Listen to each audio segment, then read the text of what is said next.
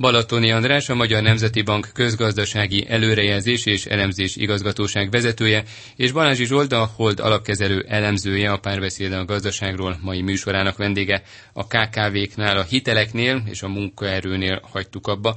Balázsi Zsolt, hitellel lehetne segíteni a KKV-kat, mondta Balatoni András, hogy külföldre kerüljenek, vagy legalábbis mondjuk a német függőséget egy kicsit csökkenteni lehessen. Igen, ami nekem feltűnt András részében, az az volt, hogy ugye e, az elején azt mondta, hogy milyen állami szereplőknek van ebben feladatuk, majd aztán, amikor a konkrét feladatokhoz ért, akkor már viszont privát, a privát szféra szereplőihez rakta inkább ezt a feladatot, ami nekem sokkal jobban tetszik, mert szerintem itt, itt gyakorlatilag tehát mindenhol olyan piaci folyamatokról van szó, amiben az államnak nem feltétlenül kell belefolyni. Van, ahol tud segíteni, és ilyen volt a Credit Crunch, és ilyen volt a 2008-as válság. Ezek, ezekben az időszakokban rengeteget tud segíteni az állam.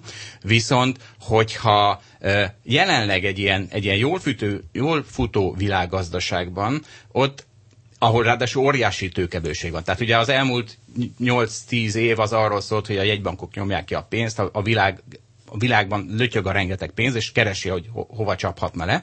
És igazából, hogyha ez a magyar KKV szektor lenne az, ahol, ahol megtalálja megtérülést, akkor jó esélye megtalálna oda az utat, ahogy András is mondta, ugye van bőven hitel Magyarországon.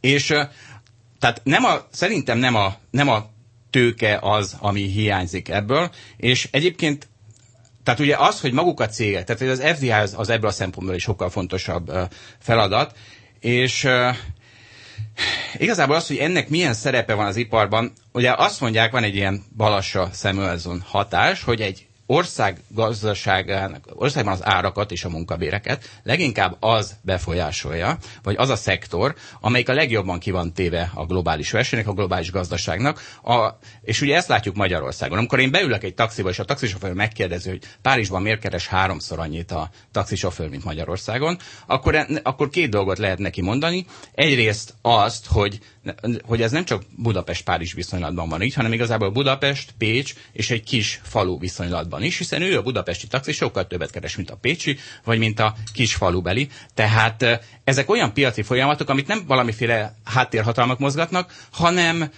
hanem teljesen magától értetőek, hiszen az, hogy egy orvos Budapesten többet keres, vagy egy tanár, hát tanár, egy ügyvéd vagy egy multi cégnél dolgozó alkalmazott többet keres, mert benne van ebben a globális értékláncban, ezért aztán megteheti, hogy többet fizet a taxisnak, többet fizet a, a tanárnak, akár adók formájában, és, és kialakul ez a, ez a nem bérunió még az országon belül is, nem hogy országok között.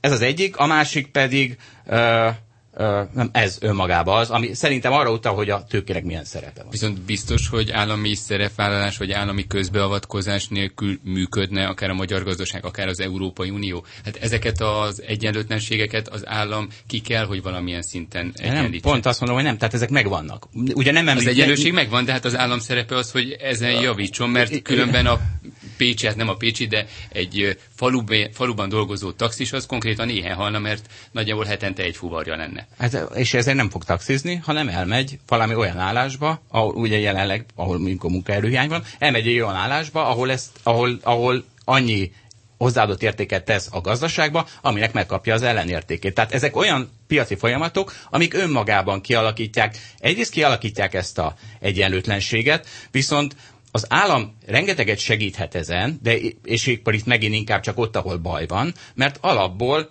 az a világrendje, hogy kialakul egy ilyen hierarchia, akár gazdasági, akár politikai, akár társadalmi. Balatoni eh, két dologhoz is szeretnék itt eh, reagálni, vagy két dologra reagálni. Az egyik az, hogy szerintem hatékony külkereskedelem nem létezik nagyon hatékony diplomácia és hatékony uh, foreign affairs, tehát hogy hatékony uh, külpolitika, kül, kül, külpolitika nélkül. Így van, tehát a kettő az, az muszáj, hogy egymásra épüljön.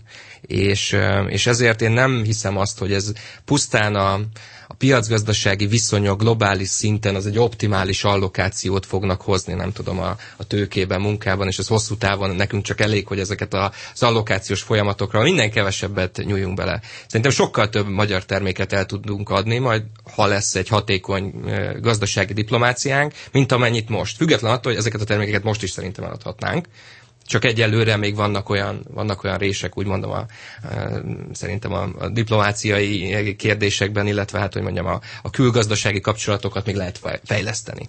Van ebben előrelépés, tehát én azt mondom, hogy jó az irány, csak nyilván ez egy hosszú út, amin, amin, amin végig kell menni. A másik dolog ez a szolgáltatások, és szerintem rossz példa erre a taxis. Egyrészt azért Pécsi vagyok, és remélem, hogy a pécsi taxisok nagyon jól keresnek. De a másik az, hogy a szolgáltatásokból egyre több olyan szolgáltatást vásárlunk, ami globális.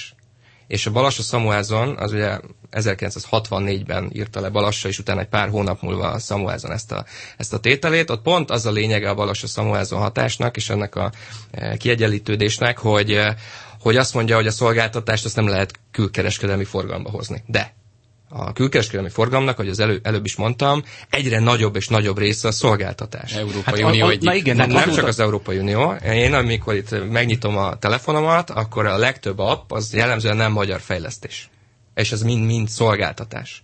És ezért a szolgáltatás az éppen olyan szolgáltatásoknak egy része. Éppen nem a taxi, még egyszer drukkolok a pécsi taxisoknak, de a szolgáltatásoknak egy egyre növekvő része az egy globális globális terméké kezd válni. És ugyanolyan tradable, kereskedhető jószággá válik, mint mondjuk maga a telefon, amin ezeket a szolgáltatásokat futtatom. Tehát ez, ebből a szempontból szerintem nem, nem, nem jó példa az, hogy nem jó példa a Balassa Samuelson hatás erre a kérdésre, és nem ragadja meg pont azt, hogy korábban felosztottuk kereskedhető és nem kereskedhető jószágra, most a legtöbb jószág az kereskedhető, és a, és a szolgáltatásoknak is egyre növekvő hányada kereskedhető, és ezért gondolom azt, hogy ez az a, ez az a piaci hely, ahol mondjuk egy kisvállalat, egy kisebb vállalat, akár egy startup, akár Magyarországról is, igen, igen, be tud kapcsolódni ebbe a globális kereskedelembe, és, és ezzel pedig támogathatja a hazai felzárkózást. De hát ez csak arra utal, hogy változik a világ, és ez a balassa szemolyasan hatás, ez már nem csak a, a, a, a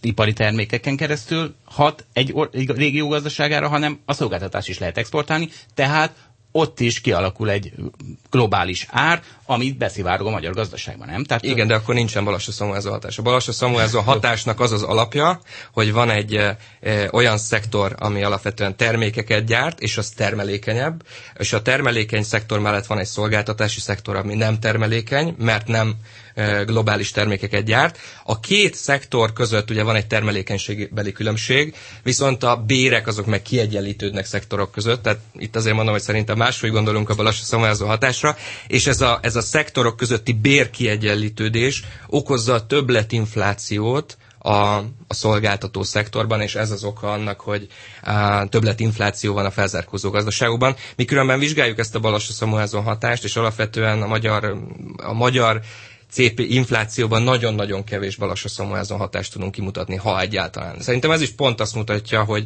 hogy ez, ez a fajta felosztása külkereskedelmi forgalomba kerülő és nem kerülő és alacsony termelékenységű szolgáltatások között, ez, ez, ez én úgy gondolom, hogy idejét múlt, és nem, nem ragadja meg jól azokat a lehetőségeket, amit a 21. század kínál. Hogyha már a 21. század, illetve szolgáltatásoknál tartunk, mégis a munkaerő hiánynak, illetve a munkaerőnek az ipar, az ipari növekedésre milyen hatása van? Mert ugye, hogyha valaki elkészít egy applikációt, két ember, akár 10 millió, 100 millió szám is eladhatja. Nem kell hozzá egy egész gyár. De mégis azért kellenek olyan emberek, olyan két, három, négy ember, mondjuk néhány tucat ilyen startup, akik, illetve amelyek ráérnek mondjuk így azzal foglalkozni, hogy ilyen ötleteket megvalósítsanak, elindítsanak, megvan hozzá a szaktudásuk, vagyis kell a munkaerő mégiscsak. Szóval milyen hatása van a munkaerőnek, a munkaerőhiánynak, vagy a munkaerő többletnek az iparra? Leginkább szerintem az, hogy alakítja azt. Tehát ugye az, hogy elfogyott Magyarországon a munkaerő, ez azzal fog járni, hogy a legkevésbé hatékony cégek szépen megszűnnek, és onnan a munkaerő átáramlik egyre hatékonyabb cégekbe. Ez leginkább ugye, ezt ti is mondjátok folyamatosan, hogy, a, hogy az MNB-nek az, a, az egy az egy jövőképe, hogy a jelenleg rettenetesen szétaprózódott magyar KKV-szektor, az ezen a hatáson keresztül lesz egyre produktívabb. És úgyhogy ez a, szerintem ez a munkaerő hiány, ez egy, egyfajta ilyen olyan alakító tényező, és örömmel látom, hogy ez egy piaci tényező, ami aztán, aminek a végén aztán egy hatékonyabb gazdaságot kapunk. Egyetértek alapvetően, hogyha megvizsgáljuk, hogy a, a, a vállalatok hogyan reagáltak erre a munkaerőhiányra, akkor munkaerőhiány vagy munkaerőpiaci feszesség, akkor az látható, hogy nagyon sok esetben többlet beruházást hajtottak végre. Ez azt jelenti, hogy a munkaerőt helyettesítették beruházással, tőkejószágokkal, tehát például nem feltétlenül tudtak kasszást fölvenni egy üzletláncba, akkor lehet, hogy ilyen olyan kasszákat, automata kasszákat állítottak be, amikkel mondjuk ugyanazt a forgalmat tudják produkálni, és, és nem lesz árbevétel csökkenésük azért, mert nincsen, nincsen annyi munkás, akit éppen ők föl szeretnének venni. És ez azt jelenti, hogy alapvetően egy tőkeintenzívebb növekedési pályára állhat ebben az esetben a magyar gazdaság, ami ugye a beruházást azt szeretjük, mert az hosszú távon tőkévé válik, és ezáltal a hazai potenciális vagy hosszú távon fenntartható növekedési rátát is támogatja. Vagyis akkor nem feltétlenül rossz, vagy nem minden szempontból rossz a feszesség, vagy a munkaerőhiány? Hát szerintem jelen szinten egyáltalán nem rossz. Ugye az ipar panaszkodik különben legjobban arra, hogy nagyon-nagyon-nagyon nehéz munkást fölvenni, és ehhez képest mégis azt hiszem 30 ezer fővel bővül évente az ipari létszám. Tehát valahonnét azért mégiscsak bevonják azt a, e, azt a többlet munkaerőkapacitást. Erre különben szintén a, megint a 60-as évekről beszélek. 60-as években volt egy nagyon nagy irodalma ennek, hogy a magas nyomású gazdaság gazdaság, high pressure economy. Mi is szenteltünk különben erre egy, egy növekedési jelentés fejezetet 2016-ban, és akkor mutatták ki a 60-as években már, hogyha ha valóban nagyon alacsony a munkanélküliségi ráta, és a vállalatok elkezdenek úgymond szenvedni azért, hogy a következő embert fölvegyék, akkor sok esetben olyan embereket is fölvesznek, akiket különben normál konjunkturális időben nem vennének föl.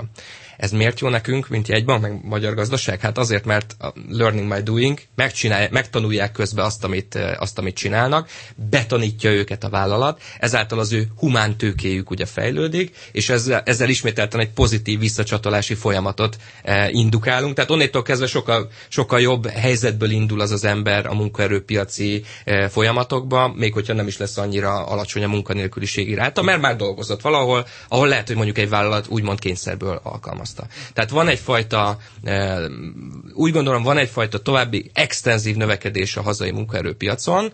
A vállalatok igen azt mondják, hogy nincs munkaerő, aztán kicsit jobban megnézik, és akkor mégis van és azok az emberek, akik, ja, mégis van, és mégis bevonjuk őket a munkaerőpiacra, e, az ő humántőkéjük pedig fejlődik, és ezzel, ezzel az egész magyar munkaerőpiacnak a, a helyzete is javul. Szeretném, megy... szeret, bocsánat, szeretném jelezni, hogy megint csupa munka természetes piaci folyamatról van szó, tehát nem arról van szó, hogy a állam vagy a jegybank beavatkozott volna ezekben a folyamatokban.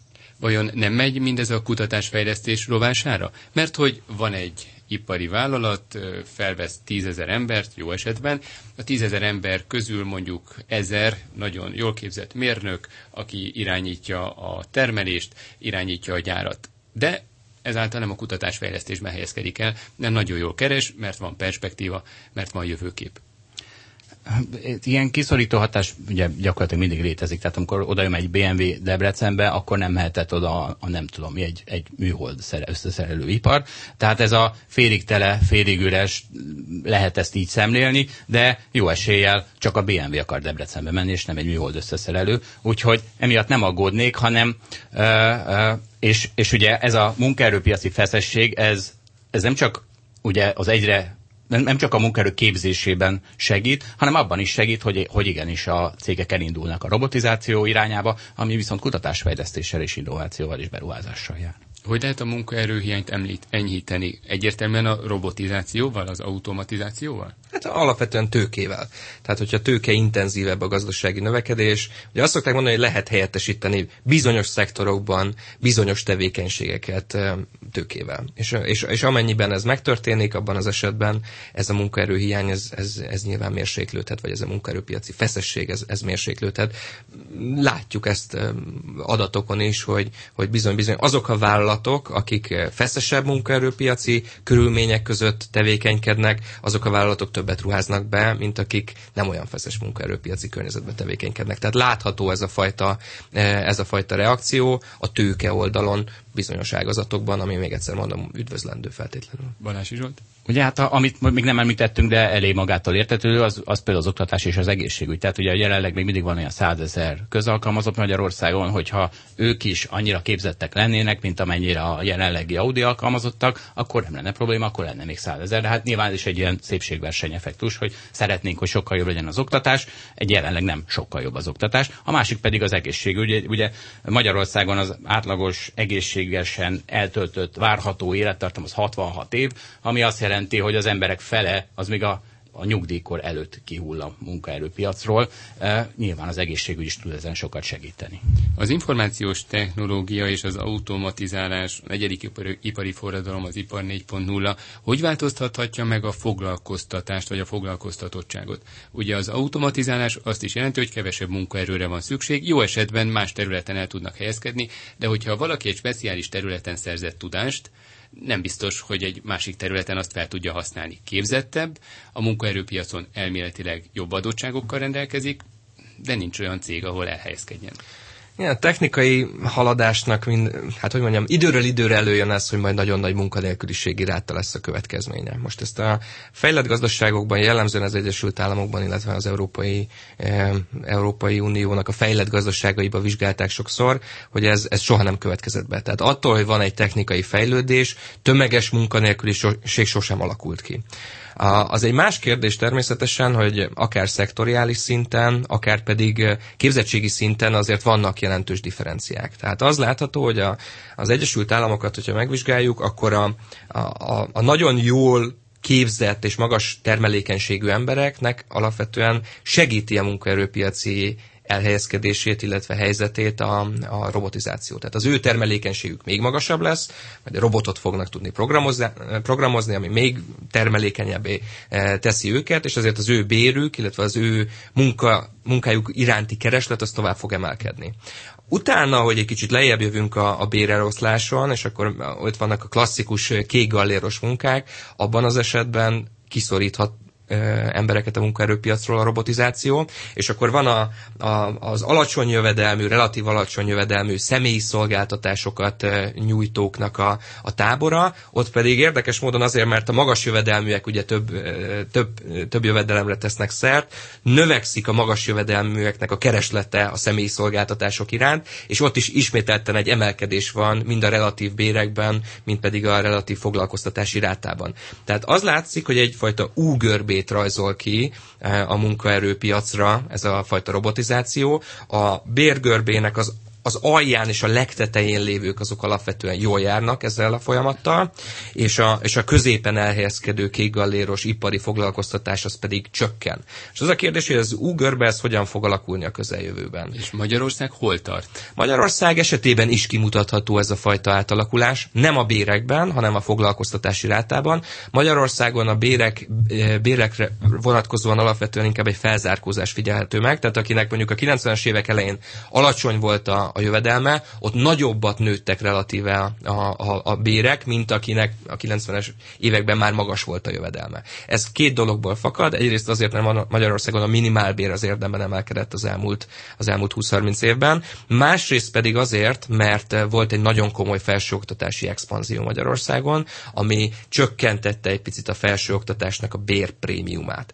És akkor visszatérve erre az U görbére, az, az a fontos kérdés, hogy ez hogyan fog alakulni a következő időszakban, és az látható, hogy a korábban nyertes um, társadalmi csoportok, mondjuk aki személyi szolgáltatások között mondjuk ott van a taxizás, hogyha már előjött ez a, ez a, ez a példa, hogyha mondjuk a, a taxisofőr tevékenységét is lehet majd automatizálni, akkor félő, hogy ugye ő is inkább a vesztesek közé fog kerülni, nem pedig az elmúlt 20-30 évben inkább a győztesek közé e, került, és akkor az a, az a fontos kérdés, hogy ők majd megtalálják-e a helyüket ugye ebben az új fajta béreloszlásban. Lesz-e olyan rugalmas készség, képesség eh, rendszerük, amivel majd ők átképezhetőek lesznek, és esetleg más tevékenységeket, eh, más munkafolyamatokat fognak tudni ellátni az ipari, eh, negyedik ipari forradalom keretein belül. És akkor itt megint bejöhet az állam szerepe.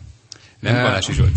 Igen, az állam szerepe, és hogyha már állam szerepéről és az ő problémáikról van szó, akkor nyilván az alapjövedelem fölmerül, de ez már tényleg már, ez már nagyon a jövő. Viszont e, ugye mi, tehát mi, én is szoktam sokat e, találgatni arról, hogy jön ez a robotizáció. Tehát ugye egyszerre van Jelenleg azt látjuk, mi van a gazdaságban, sőt a világgazdaságban van egy munkaerőhiány, és egyszerre rettegünk attól, hogy jön a robotizáció, és lesz egy óriási munkaerőfeleség. Nem csak jön, jelen is van, hiszen hát, a robotizáció, mint olyan már elkezdődött. Hát nem a most, folyamat megy, már csak... a T-modellek gyártásakor, amikor futószalagot kezdtek használni. Sőt, már a szövőszéknél elkezdődött. Tehát, hogy, tehát, hogy a kérdés az, hogy annyira felfokozódik-e ez, hogy tartanunk kell egy ilyen tömeges munkaerő feleslegtől.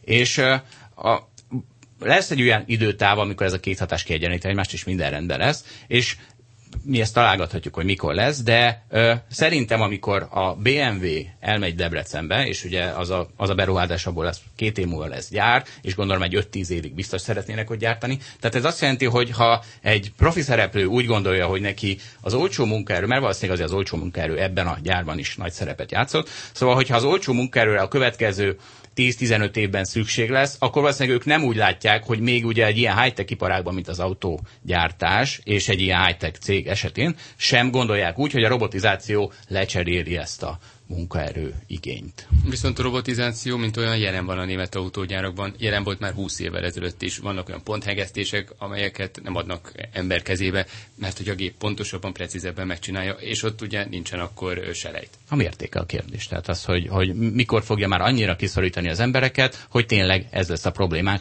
hogy egy csomó embernek nincs munkája, jelenleg az látszik, hogy pont az ellenkezője a probléma. És Magyarországon a robotizáció helyzete az mondhatni azt, hogy felfutóban van, szóval elkezdődött, vagy a KKV-kat, a nagyobb cégeket ösztönözni kell arra, hogy ebbe az irányba is próbáljanak elmenni, és ne csak újabb munkaerőket, munkaerőt felvenni, lehetőleg minél kevesebb pénzért. Hát a, szerintem itt a magyar gazdaság duális szerkezete az megint kiütközik ebben a, ebben a kérdésben. Tehát természetesen a, a nagy multinacionális vállalatok azok nagyon fejlett technológiával, robotizációval, tőkejószágokkal lépnek be Magyarországra jellemzően, és jól képzett emberek is irányítják ezeket a, a robotokat, tehát ott azért egy Audi gyárban sokkal e, jobban keresnek, mint egy átlagos e, ipari foglalkoztatott esetében, amilyen béreket, e, béreket regisztrálhatunk. Hogyha a magyar KKV-t nézzük, akkor viszont sajnos az látszik, hogy nem nagyon használ a magyar KKV alapvetően olyan technikai vívmányokat, amik már rendelkezésre állnak. Tehát gondolok itt arra mondjuk, hogy vannak olyan magyar cégek, cégeknek nagyjából 20% akinek nincs honlapja. Ugye ez elég, elég hihetetlennek tűnik eh, most itt 2018 októberében, hogy, hogy egy vállalatok így is el tudnak működni. És ez nem robotika. Ez nem, ez nem robotika, ez egyszerűen megint infokommunikációs technológia. Nagyon, nagyon kevés magyar KKV használ, különösen mondjuk fejlett országokhoz képest, eh, olyan rendszereket, amik eh, mondjuk ilyen erőforrás menedzselő rendszer, ERP rendszer, ezt úgy szokták nevezni. Nagyon kevés magyar KKV használ consumer relation rendszereket, ez azt jelenti, hogy a, a fogyasztókkal eh, való kapcsolat eh, menedzselésére, ügyfélszolgálati eh, rendszereket. Nagyon, nagyon kevés magyar KKV-nak van mondjuk számítástechnikai, informatikai, informatikai kockázatokra policia, hogy azokat hogyan kell menedzselni. Tehát alapvetően látszik egyfajta gap, ez különben lehetőség, én azt mondom a következő 10-12 évre, hogy a magyar KKV alapvetően nem használja ki az infokommunikációs kor adta a lehetőséget. Ki kell, hogy használja, ezért ez egy nagy termelékenységbeli potenciális a, a, a KKV szektor számára. És akkor itt, itt van egy érdekes kérdés, hogyha hogy azt mondjuk, hogyha most megtanítanánk mondjuk a KKV-t, ezeket a technikákat, szoftvereket kezdje el gyártani, akkor ezeket a KKV-kat mindjárt a legmodernebb technológiákkal és szoftverekkel lehet ellátni. Tehát mondjuk Németországban lehet, hogy egy 10-15 éves szoftver futtat egy KKV, és ők jó meg vannak ezzel. Mi most, mivel van egy ilyen, egy ilyen rés ezekben a, ezeknek a technológiáknak a használatában, ezért mindjárt a legkorszerűbb verziót fogjuk tudni nekik odaadni, és az óriási termelékenység... Ki, ki az, ami? Hát nyilván ebben a kereskedelmi iparkamara például aktív szerepet tölt be, úgyhogy ők kifejezetten képzéseket, képzéseket csinálnak a KKV szektor számára. Különböző, különböző szoftverfejlesztő cégekkel együtt elmennek a KKV szektorhoz, és bemutatják nekik, hogy azt hogyan lehet alkalmazni. Tehát a mi ebben az esetben a Magyar Kereskedelmi Iparkamara nem a jegybankot hát, szeretném. Csak kíváncsi voltam, hogy... a szempontból. És akkor röviden még Balási Zsolt. De igazából András nagyon jól elmondta a lényeget, én csak arra voltam kíváncsi, hogy, hogy ő hogy gondolja meg, hogy milyen, mert ugye nagyon más, más szemszögből látjuk mi ezeket a dolgokat, tehát hogy ő hogy gondolja, hogy ebbe az államnak milyen és, és mekkora szerepe is van. ez lehetőség? Mondjuk így a elmaradottság, vagy a ezek a, ezek a rések, ezek a lyukak lehetőséget kínálnak, vagy a verseny hátrányunkat konzerválják? Hát egyrészt nyilván lehetőség, hiszen van hova fejlődni. A, más, a, a, a sokkal, vagyis a nagyobb kérdés az, hogy mitől lesz ez a fejlődés, mitől fog beindulni, hiszen ha az elmúlt a rendszerváltás óta elmúlt 30 évben ez nem sikerült, akkor hát remélem, hogy majd most, de lehetőségnek lehetőség. Balatoni András a Magyar Nemzeti Bank közgazdasági előrejelzés és elemzés igazgatóság vezetője, és Balási Zsolt a Hold alapkezelő elemzője volt a párbeszéd a gazdaságról mai műsorának vendége. Köszönöm, hogy elfogadták a meghívásunkat. A beszélgetést visszahallgathatják az infostart.hu oldalon, illetve megnézhetik az Inforádió YouTube csatornáján. A műsor elkészítésében Szécsi Ágnes és Módos Márton főszerkesztő vett részt. Király István Dánielt hallották. Köszönöm a figyelmüket, viszont hallásra!